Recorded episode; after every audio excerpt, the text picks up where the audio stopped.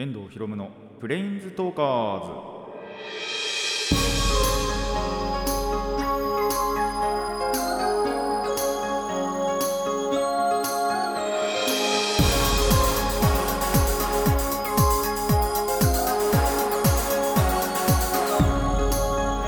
ラジオの前の皆さんこんにちは。遠藤博夢のプレインズトーカーズパーソナリティの遠藤博夢です。この番組はマジック・ザ・ギャザリングのプレインズウォーカーたちがさまざまな世界へ旅できるかごとくさまざまな話をしようという番組です。いやーついにですねやつらが鳴き声上げてきましたね。セミが。セミがね鳴き声上げてきてあーついにそういう季節も来たんだなと思ってきました。意識したのがちょうど前回の収録の帰り道かな。でやっぱりその鳴き声聞こえてきてあー鳴き始めたなと思って夏を感じましたね。僕は割とそうですねやっぱり暑くなってきたっていうのもねあの夏の一つの指標かなとも思ってるんですけどまあやっぱセミの鳴き声聞こえてくるとああ来たなってなりますね。それが一番なんだろう夏を実感できる時なのかなと思います。まあこういう時にかあの関しては結構ね皆さんそれぞれであのどこからが夏みたいなところってあると思うんですけど僕は割とセミの鳴き声かなっていう感じがするんでもしねよろしければ皆さんもどういうタイミングで夏を感じるかというのを、えー教えていただけたら嬉しいなと。てか面白いなんか意見が出るのかなと思いますのでぜひぜひ、えーメッセージいただけたらと思います。まあそんな感じでね本当に暑くなってきていやすごいところは本当すごいですからね。なんかもう本当に40度近くいってるなんていう37、38度ぐらいかいってるなんていう日もあったりするんでところによっては。なんでねもうそろやっぱりの熱中症とかも本格的にきつくなってくるし。で今はねあのコロナに関してもコロナの方でもあの病床がね逼迫しているということで。そういう部分もあるんで、まあ、極力ねどっちもかからないようにしたいなっていうところですね。などっちで関してもあの病院がどんどんどんどん狭くなっていくっていうことに変わりはないんでね。あの極力皆さんあの熱中症にもならないように、え気をつけてね行動していただきたいと思います。まあ一番やっぱりね安全なのって室内かなって思うんですよね。外に出かけに行くよりはまあ出かけるでも車とかでねあの冷房とかあの効かせながら行くんであればまだしもあの僕みたいにね 長時間 歩いたりなんだりしたらもう熱中症まあのまっしぐらなんでね熱中症に関してあの直行するんでね。危ないところなんで、まあ、そういう時はちゃんとあの水分補給しかもちゃんと塩分と糖分が取れるソドリとかをね飲んであの後で僕話しますけど、えーそんな感じの飲んでちゃんとね、あのー水分も取って熱中症にならないように気をつけていただきたいと思います。それではラジオ始めていきましょう。遠藤ひろむのプレインズトーカーズ今回もレッツプレインズトーク。遠藤ひろむの遠藤ひろむの遠藤ひろむのプレインズトーカーズ。改めましてこんにちは遠藤ひろむです。えーまあ最初にね妖怪の紹介に行くんですが、えー今回は猫股を紹介しようかなと思います。まあ動物シリーズですね。えーまあ読んで字のごとくじゃないですけど、えー猫の妖怪です。猫股なんでね。で猫股に関してなんですけどえっ、と2種類なんだろう存在というか説がありまして一つはまあもう完全に山の中にいる野良の猫の、えー妖怪っていう説と、えーこっちの方が有名なのかなと思うんですけど、えー飼い猫が年老いて化けるという、え2つの説があります。で、えー前半の山の中にいる獣の方からのお話なんですけど、えー中国ではもうその猫股っていう名前ではないと思うんですけどすでにその存在していて。でそれが日本ではまあちょっと経ってから、えー伝わ伝わってきたってわけじゃないんですけど、えー純粋にその中国であった伝説のようなものが日本でも起こって伝来したってわけじゃなくで発生してで一晩でまあ数人の人間が食い殺されてしまったという、えーとまあ、伝説というかお話がねあったりしますね。で目とかまあ顔なのかな？頭は猫だけど体はすごい大きい犬ってその当時は書かれたそうです。まあそんだけね本当にその異形のものというか、えー体すっごいでっかい猫っていうのが、えーその当時の、えー猫股の、えーなんだろう認識になってて。でこれに関しては、まあ、今では狂犬病にかかった、まあ、なんなら猫でもなんでもない、まあ、猫に見えたっていうだけで狂犬病にかかった獣説っていうのが出ているそうです。まあ、それによってねやっぱり凶暴化しちゃってで人間を襲ってしまったというのが、えー、とその伝説のてか説の一つの説じゃないかなと言われていますね。でその後も結構その山奥に住んでる猫股っていうのは語られていくんですけどもその大きさがですねどんどんどんどん大きくなっていくと あのインフレが起きているらしいですね。その語られる時代によって。後の世になるにつれてどんどんどんどんその体は大きくなっていくと。最終的にはですね最大9尺、えー、9尺5寸の大きさにまでなっているそうです。これ今で言うと2.8メートルです。でっか。3メートルありますからね。9尺5寸って。えー、っていうのが、えー、山の中の山奥の、えー、猫股。でもう一つ、えーと、飼い猫が年老いて化ける方なんですけど、まあ、年老いた猫っていうのがやがてあまあ一応これあれですねえっ、ー、と一つ目の方の話でも同じなんですけどその尾が2つに分かれるんですよ猫股って。それがまあ猫股になったというか妖怪としての猫股の特徴なんですけど、えー、その年老いた猫がやがて尾が2つにパカって割れちゃってで猫股に化けると言われています。まあ、長く生きるとっていうのかな。でそうするとその尾がだんだんと2つに分かれちゃって妖怪になってしまうと。でその時にこっちの、えーと、タイプの化け、あ猫股だとその可愛がられていればちゃんと恩返しをしてくれてで逆に意地悪をされていたら、えー、たたりに来ると。いうのが、えー、あったりする。まあ山の中の方は本当に凶暴そのものなんですがこっちに関してはそういうタイプも分かれているというのが、えー、2つ目の猫股のお話でございます。でこの猫股、えーと、その後半の方の猫股がなんならそのそのまま山にこもってでその山の中の猫股になるっていうのもまた一つの説ではあったりするので覚えておいてください。まあ何にせよねあの動物は大切にしましょうと。そういうことです。あの後半の話に関しては。あのー、まあこれ妖怪の話に限らずあ妖怪っちゃ妖怪か。あのつくも神の話とかね。どうせなら次つくも神つくも神を話そうかなって思うんですけど、えー、のー、やっぱ全てのねものに魂というものが宿っていると僕は信じてる方なので、えー、この猫、まあ、動物1匹とってもね、えー、可愛がられていればちゃんと恩返ししてくれるし、えー、意地悪をされていればたたりにも来るというのは多分どんなものにでもなんならもう動物に限らず物質でさえ僕はあるんじゃないかと。トイ・ストーリーじゃないですけども。トイ・ストーリーの話じゃないですけども。まあでもそういうのって信じちゃうタイプの人間なのでね。皆さんもぜひあのペットを飼っているようでしたらまあ猫に限らずですけど猫であっても犬であってもあとなんだろうな飼われるって言ったらまあハムスターとかかなウサギとか、えー、飼っている方はですねぜひ可愛がってあの最後まで見とってあげてください。ということで、まあ、今、ちらって話もしたし、次回、つくも神でも話そうかなとも思うんですけど、まあ、変わる可能性もね、あるんで、あの僕の気が変わったら別の妖怪になると思いますが、一応、手では、手ではというか、予想予定では、えー、つくも神でも話してみようかなと思います。えー、以上、妖怪の紹介を終わって、えー、コーナーに行きましょう。最初のコーナーはこちらです。散歩の話。ちょこってねオープニングの話に戻ると、あのー、水分補給の話ではなく純粋にその散歩をしてきたって話ですまた56時間ぐらい またね56時間ぐらい歩いてきたわけなんですけども灼熱の中 まあ言って室内もまあ多くいたかなっていう感じなんでそんなにね熱中症にはならなかったんですけどその時にあのスポドリ持ってったって話です。あのーグリーンだからをね 持って。僕は割とスポドリの中では個人的にはあのグリーンだからが好きでそれを持ってたんでまあ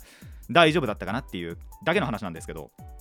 えー、でどこに散歩行ってきたかっていうと、まあ、散歩つってもあれですねあのバス乗ってましたけどね。バス旅というか。で、えーと、平塚まで行ってで平塚のまあちょっと行ってなかったねカードショップがあったんですよ。でそこにまあ僕の目当てのカードあるかなって思ってえー、その場所に行ってみて。でそしたらですねまあ成果なかったんですね。何にもなかったっていう本当に。いやー悔しかったな何にも何にもってわけじゃないんですけど。まあ、あもちろんそのカードそのものはいろいっぱいあるんですよ。ただ僕の求めていたカードがなくってまあそこでは何にも本当に買わなかったんですね。下調べとかもできやしないんでそういうところは。であのやっぱ実際に行ってみないとどういうカードがちゃんと余ってるかが分からなくてで実際行ってみたら何もなかった何もなかったってわけじゃないんですけど僕の求めてるものはなかったという感じで、えー、無駄足に終わりましたね。でその後本当は厚木に行こうかなっって思ってでもどうせそのカードは買いたかったし。で厚木行こうかなとも思ったんですけど、まあ、どうせ収録で来るしなって思ってここねあの収録場が厚木なんで。じゃあ小田原行くかっつってあの逆方向にね行って小田原行ってでまあ小田原には結構行く方なんで小田原のよく行くカードショップ行ってみてカード買おうかなって思ったんですよ。でただそこで買うよりは多分厚木のカードショップの方が安いなって思ってカードを見るだけ見てまあ大体これを買おうって目処はつけてカード戻すっていう。で結局何も買わなかったっていう、えー、結果ですね何もせずに終わりました。その日は。いや何もせずってわけじゃないんですけど本当はね。あの他にもいろいろ買いたいものがあったんで漫画とかあと100均のグッズかな。でちょっと買いたいものがあったんでそれはなんとか買えたんですよ。そっちはね。あのー、まあメインですよね。メインでやりたかったことが何もできなかったっていうね。まあ小田原で買ってもよかったんですけどやっぱお金かかっちゃうんでじゃあいいかなってなってでなので結果ほぼ何もせずまあ一応買いたいものは買ったんでよかったんですけど、えっ、ー、と、漫画と、まあ、その100均のグッズと。っ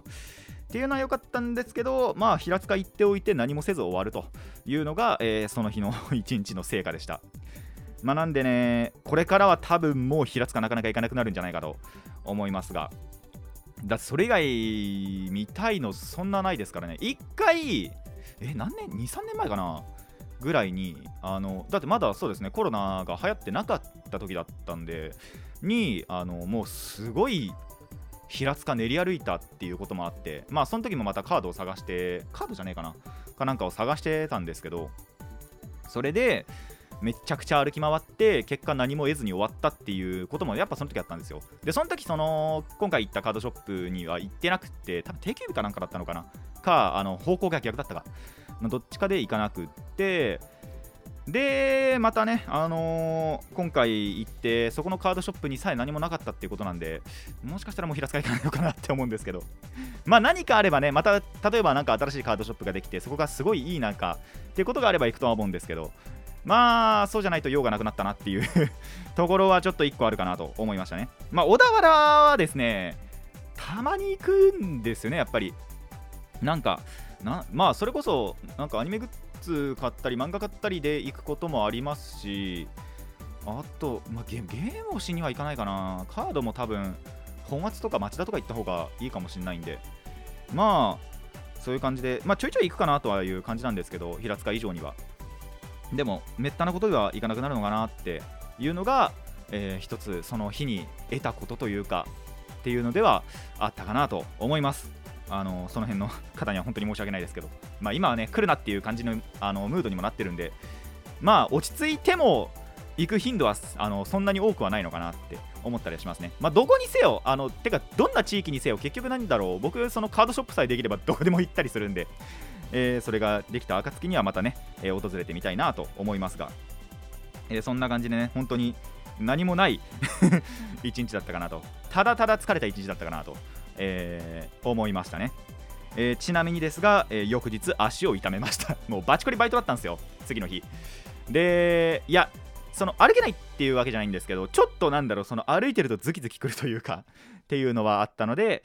えー、まあマジでやっちまったなって思いましたね。皆さんはあの散歩の際は気をつけてください。あのあのバカみたいにねこんな僕みたいにバカみたいに歩かないように、えー、していただけたらなと思います。以上散歩の話でした。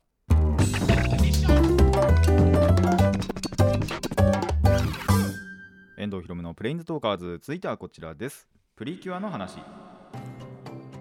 はいえーと、次の映画のね情報が出ましたのでまあネットを調べればねいいっていう話ではあるんですがこの番組でもね取り扱っていきたいなと思います。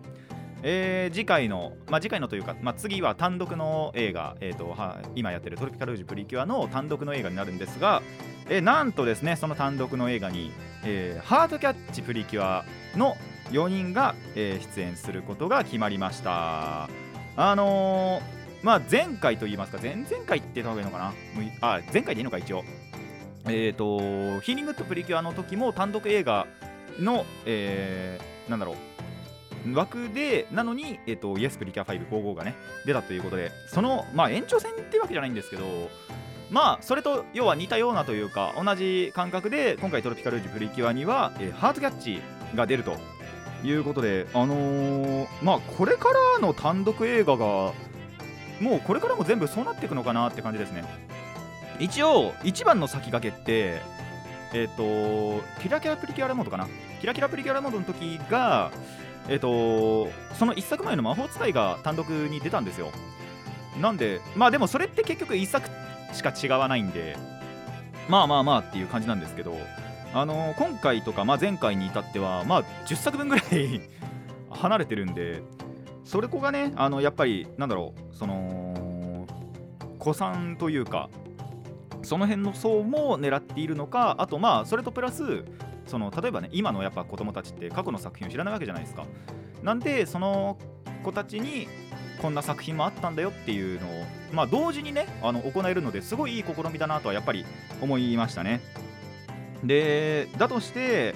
あの採用理由あのなぜ前回が555で今回がハートキャッチなのかっていうところなんですけどあのその間に一作フレッシュプリキュアっていうのが混じってるはずなんですよ。なんで順番通りに出してるわけじゃないなというところがあってまあそれで言うとスプラッシュスターも出てないですしあのマックスハート組一応あれですねハグッドの時に出たりはしたんでその辺がなんだろう採用理由は人気順なのかなと思ったりそう555とかハートキャッチってやっぱ人気の作品でまあフレッシュが人気ないってわけじゃないんですけどそこの2つとかに比べたらまあ劣ってしまうのかなっていう感じではあったりして。でそうなると魔法プリとかスタプリがいつになるのかなってあの僕が好きなシリーズなんですけど。魔法使いとかスタートウィンクルとかが何年後に入ってくるのかなっていうのもちょっと見ものだなと思いますね。そこがすごい一番楽しみだなって思います。がえーまあその採用の理由とかもまあぜひねなんかどっかのなんか監督のトークショーとかあれば聞いてみたいなと思ったりでなんならですね、あのー、まあ僕、基本的に、まあ、僕ともう一人で、まあ、現役というか、でプリキュアを見てる2人がいるんです、2人組があるんですけど、えー、今回のこのハトキャが公開されてから、その情報が公開されてから、そのそこの2人、まあ、もう1人からじゃない、また別の1人から、友達から、あのこの情報を実は得ていて、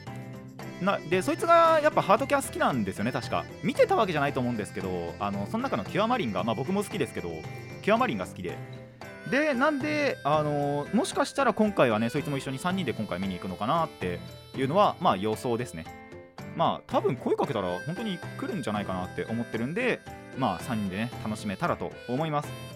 まあそうやってねやっぱりその過去の作品が好きっていう方はいるのでで例えばそのその時には見てたけどもう見なくなっちゃったっていうえー、女性であったりだとか、まあ、本当にその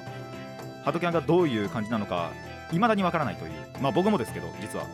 っていう方でも、まあ、ハトキャをね知れる機会になると思うのでそういった方はですね要チェックな作品になっていくのかなと思います。えっ、ー、と大体単独の作品はですね秋10月終わりぐらいかな。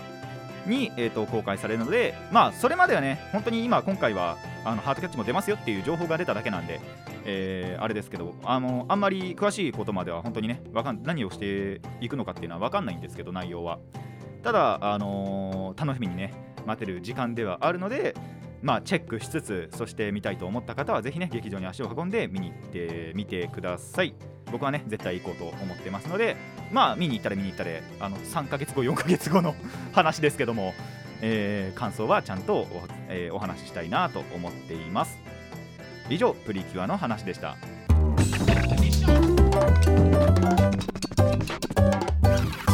遠藤ひろむのプレインズトーカーズ、続いてはこちらです。小話。ちょこっとって、あのー、コーナーにするまでもない、えーと、細々とした話をねちょっくら話していこうと思いますえーと結構前に話題にした僕の部屋のプレイステーション4の話をまたしたいと思うんですけどあのー、就職先が決まりましたね。僕の妹に行きました。僕の妹に行きました。あのー、ちょっと前にその妹から PS4 余ってないって言われて余ってるわけねえだろって思うんですけど普通。あのー、バリバリに余ってたんであの言ったと思うんですけどその僕の部屋のコンセントがちょっと足んなくって結局放置してたんですよ。でちょうど余ってたんであのあるよっつって。その日だったかな？にはもう妹の部屋に持ってきました。でアカウントとかも作って。多分確か妹はですねあのお笑い芸人の霜降り明星大好きで粗品が大好きで。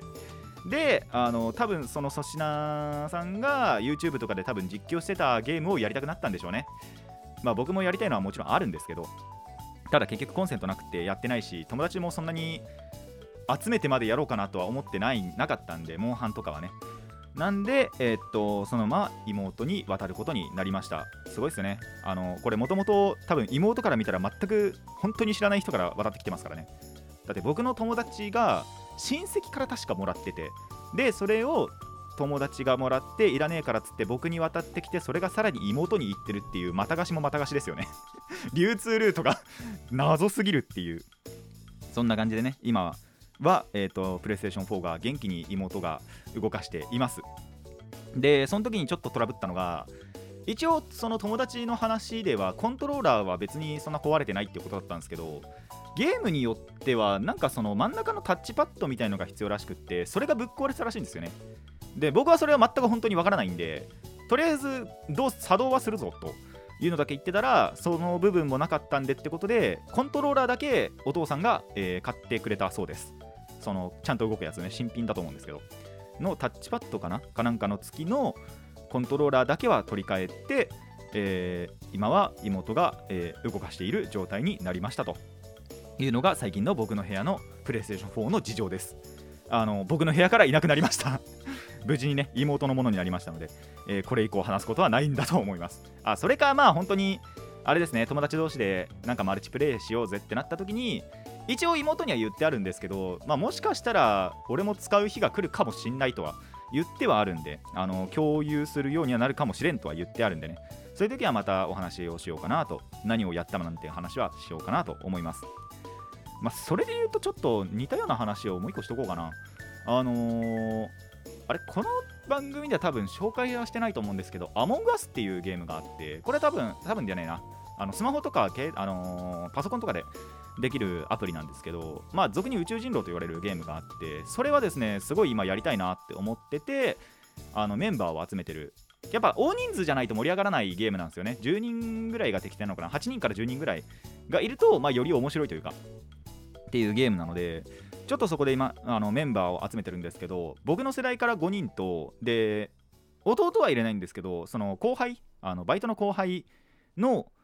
世代から5人の合計10人でやろうかなっていうのを計画はしていますまだちょっとその交渉というかその下の年齢の子たちの了承を得てなくてやっぱりその僕からしたら全員大体わかるんですけどえっと、知らない人同士が結構いるんですよね。僕が一応架け橋にはなれるんですけど、あのそこに抵抗を覚えてる子たちもいるのかなっていうところがあるんで、まあ、ちょっといつになるか分かんない、でもすごいやりたいなって思ってますので、皆さんぜひね、あのアモンガスというゲーム気になりましたら、まあ、知ってる方もいると思うんですけど、えー YouTube でどんなゲームかっていうのは調べてみて、そしてぜひね、興味を持っていただけたら、えーやっていただきたいなと思います。結構、まだ僕も見てるだけなんですけど、あの見たその配信とかでね、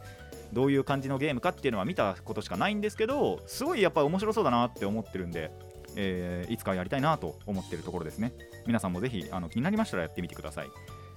でまあ最後にしようかな、えーついにですね僕もキャッシュレスなカードをですね手に入れました。まあクレジットカードですけどただのただのクレジットカードですけど。を、えー作ることに、まあ、しましてというか作りまして。でその経緯なんですけどまあ、やっぱねあのネットショッピングが最近多くなってあのやっぱネットショッピングじゃなきゃ買えないものとかもあったりするんでそれのためにやっぱそのちゃんとコンビニの代行とかも使ってたんですよ。収納代行は使ってたんですけどまあ手数料かかるなってなって。でであとやっぱ一回一回ねそのコンビニちょっと離れたところ行ってわざわざ払いに行ってっていうのがやっぱりもうちょっとそろそろめんどくさくなってきたんでこれはそろそろクレジットカード作るかって思って作ったのは多分1ヶ月ぐらい前かな。には、えっと作ってでえっとまあ最近ですね。2週間ぐらい前かな。にえっと届いてカードがやっと。でえっと使い始めたんですけどまあ楽。まあ楽。もうすぐポチポチってやったらあのすぐになんだろうそのお買い物の処理ができる。のでまあ楽でしたね。ちょっとたまに分かんないところとかもあったりしたんですけどあの暗証番号なのかセキュリティコードなのかっていうのがあったりそのなんだっけな YY と MM か。何の意味だこれと思って調べたり。っていうところでねまだまだクレカ初心者ではあるんですけども。いやー楽ですね本当に。なんで1枚持っといてよかったなと。あとなんならそうクレジットカードも作るときにあの記入するのが分かんなくって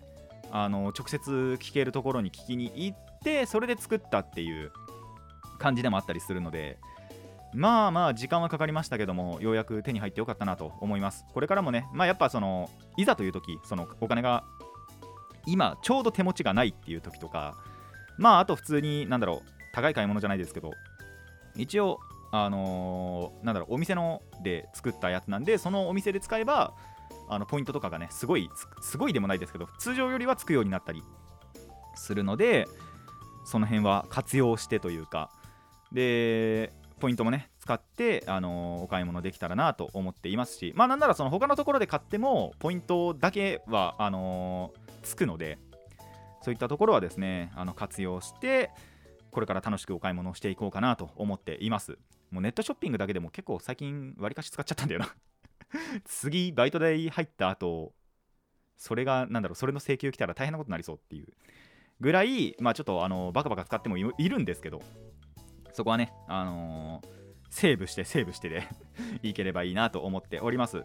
今だとえ18歳ぐらいからもうクレカって確か作れるのかな？20歳じゃなく。っていう感じでもあったりするのでまあ作りたいと思った方はね作った方がいいと思います。まあ俺は意地でも作らないぜっていうのは僕も同じだったんですけど実際作ってみるとまあ楽だなってなるんでそのネットショッピングとかに関しては。あのーまあ普通にねやっぱ買い物するだけだったら僕も割と現金今でも割使うんですよ。クレジットカード使っ作った後も。なんですけどあのーネットショッピングとかに至ってはね、あのーそっちの方が絶対楽クレジットカードの方が絶対楽だなって思ったのでまあ気になった方っていうわけじゃないですけどこれに関しては。本当に使いたいなって思ったらもう作った方がいいかなって感じなんででその時にもやっぱりねなんだろうどれがいいのかっていうのはちゃんと見極めて作るといいんじゃないかと。本当は作りたかったカードあったんですけどそれのやっぱ記入が分かんない部分があってそれ諦めて違うところで作ったっていう感じなんでまあそれはそれでよかったのかなって思うんですけど結局そのお店まあまあ使いますし。なんですがまあとにかくね、あのー作りたいなと思った方はぜひ作ってみてください。本当に便利です。っていう感じで、えーこの小話を終わろうかなと思います。以上小話でした。遠藤ひろむのプレインズトーカーズそろそろお別れの時間になってまいりました。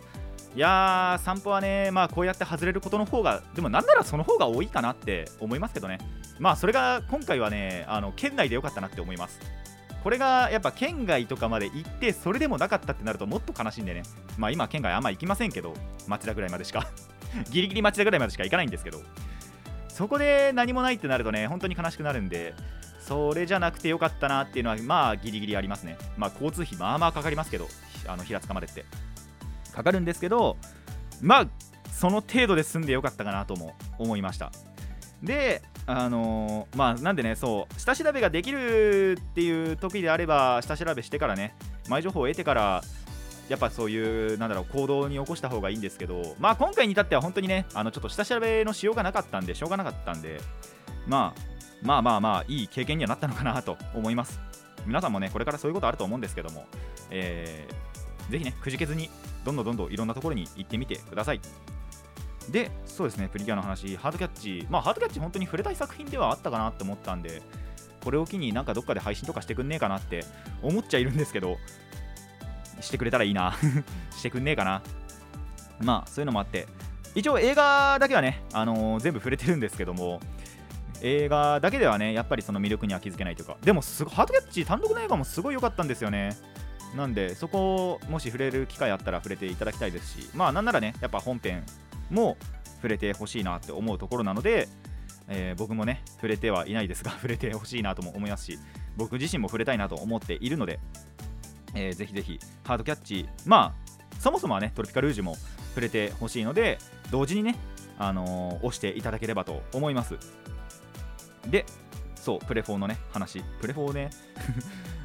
プレフォー余ってるあるよっておかしいもん おかしい質問なんだよな。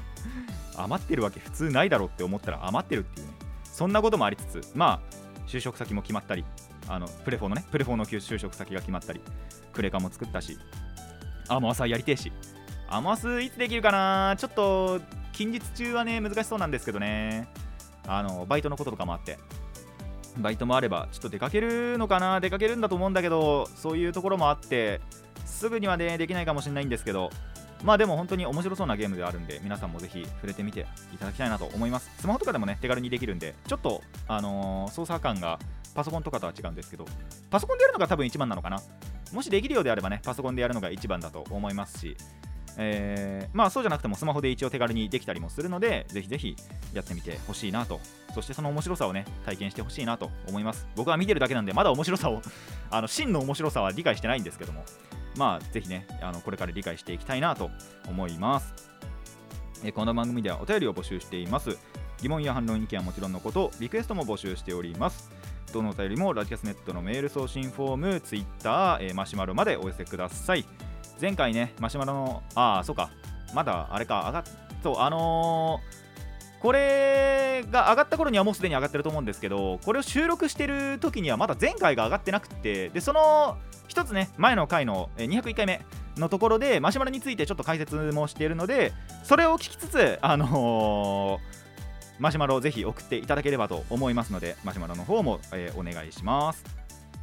えそれでは今回はここまでといたしましょう。遠藤ひろむのプレインズトーカーズ。ここまでのお相手は遠藤ひろむでした。また次回もレッツプレインズトーク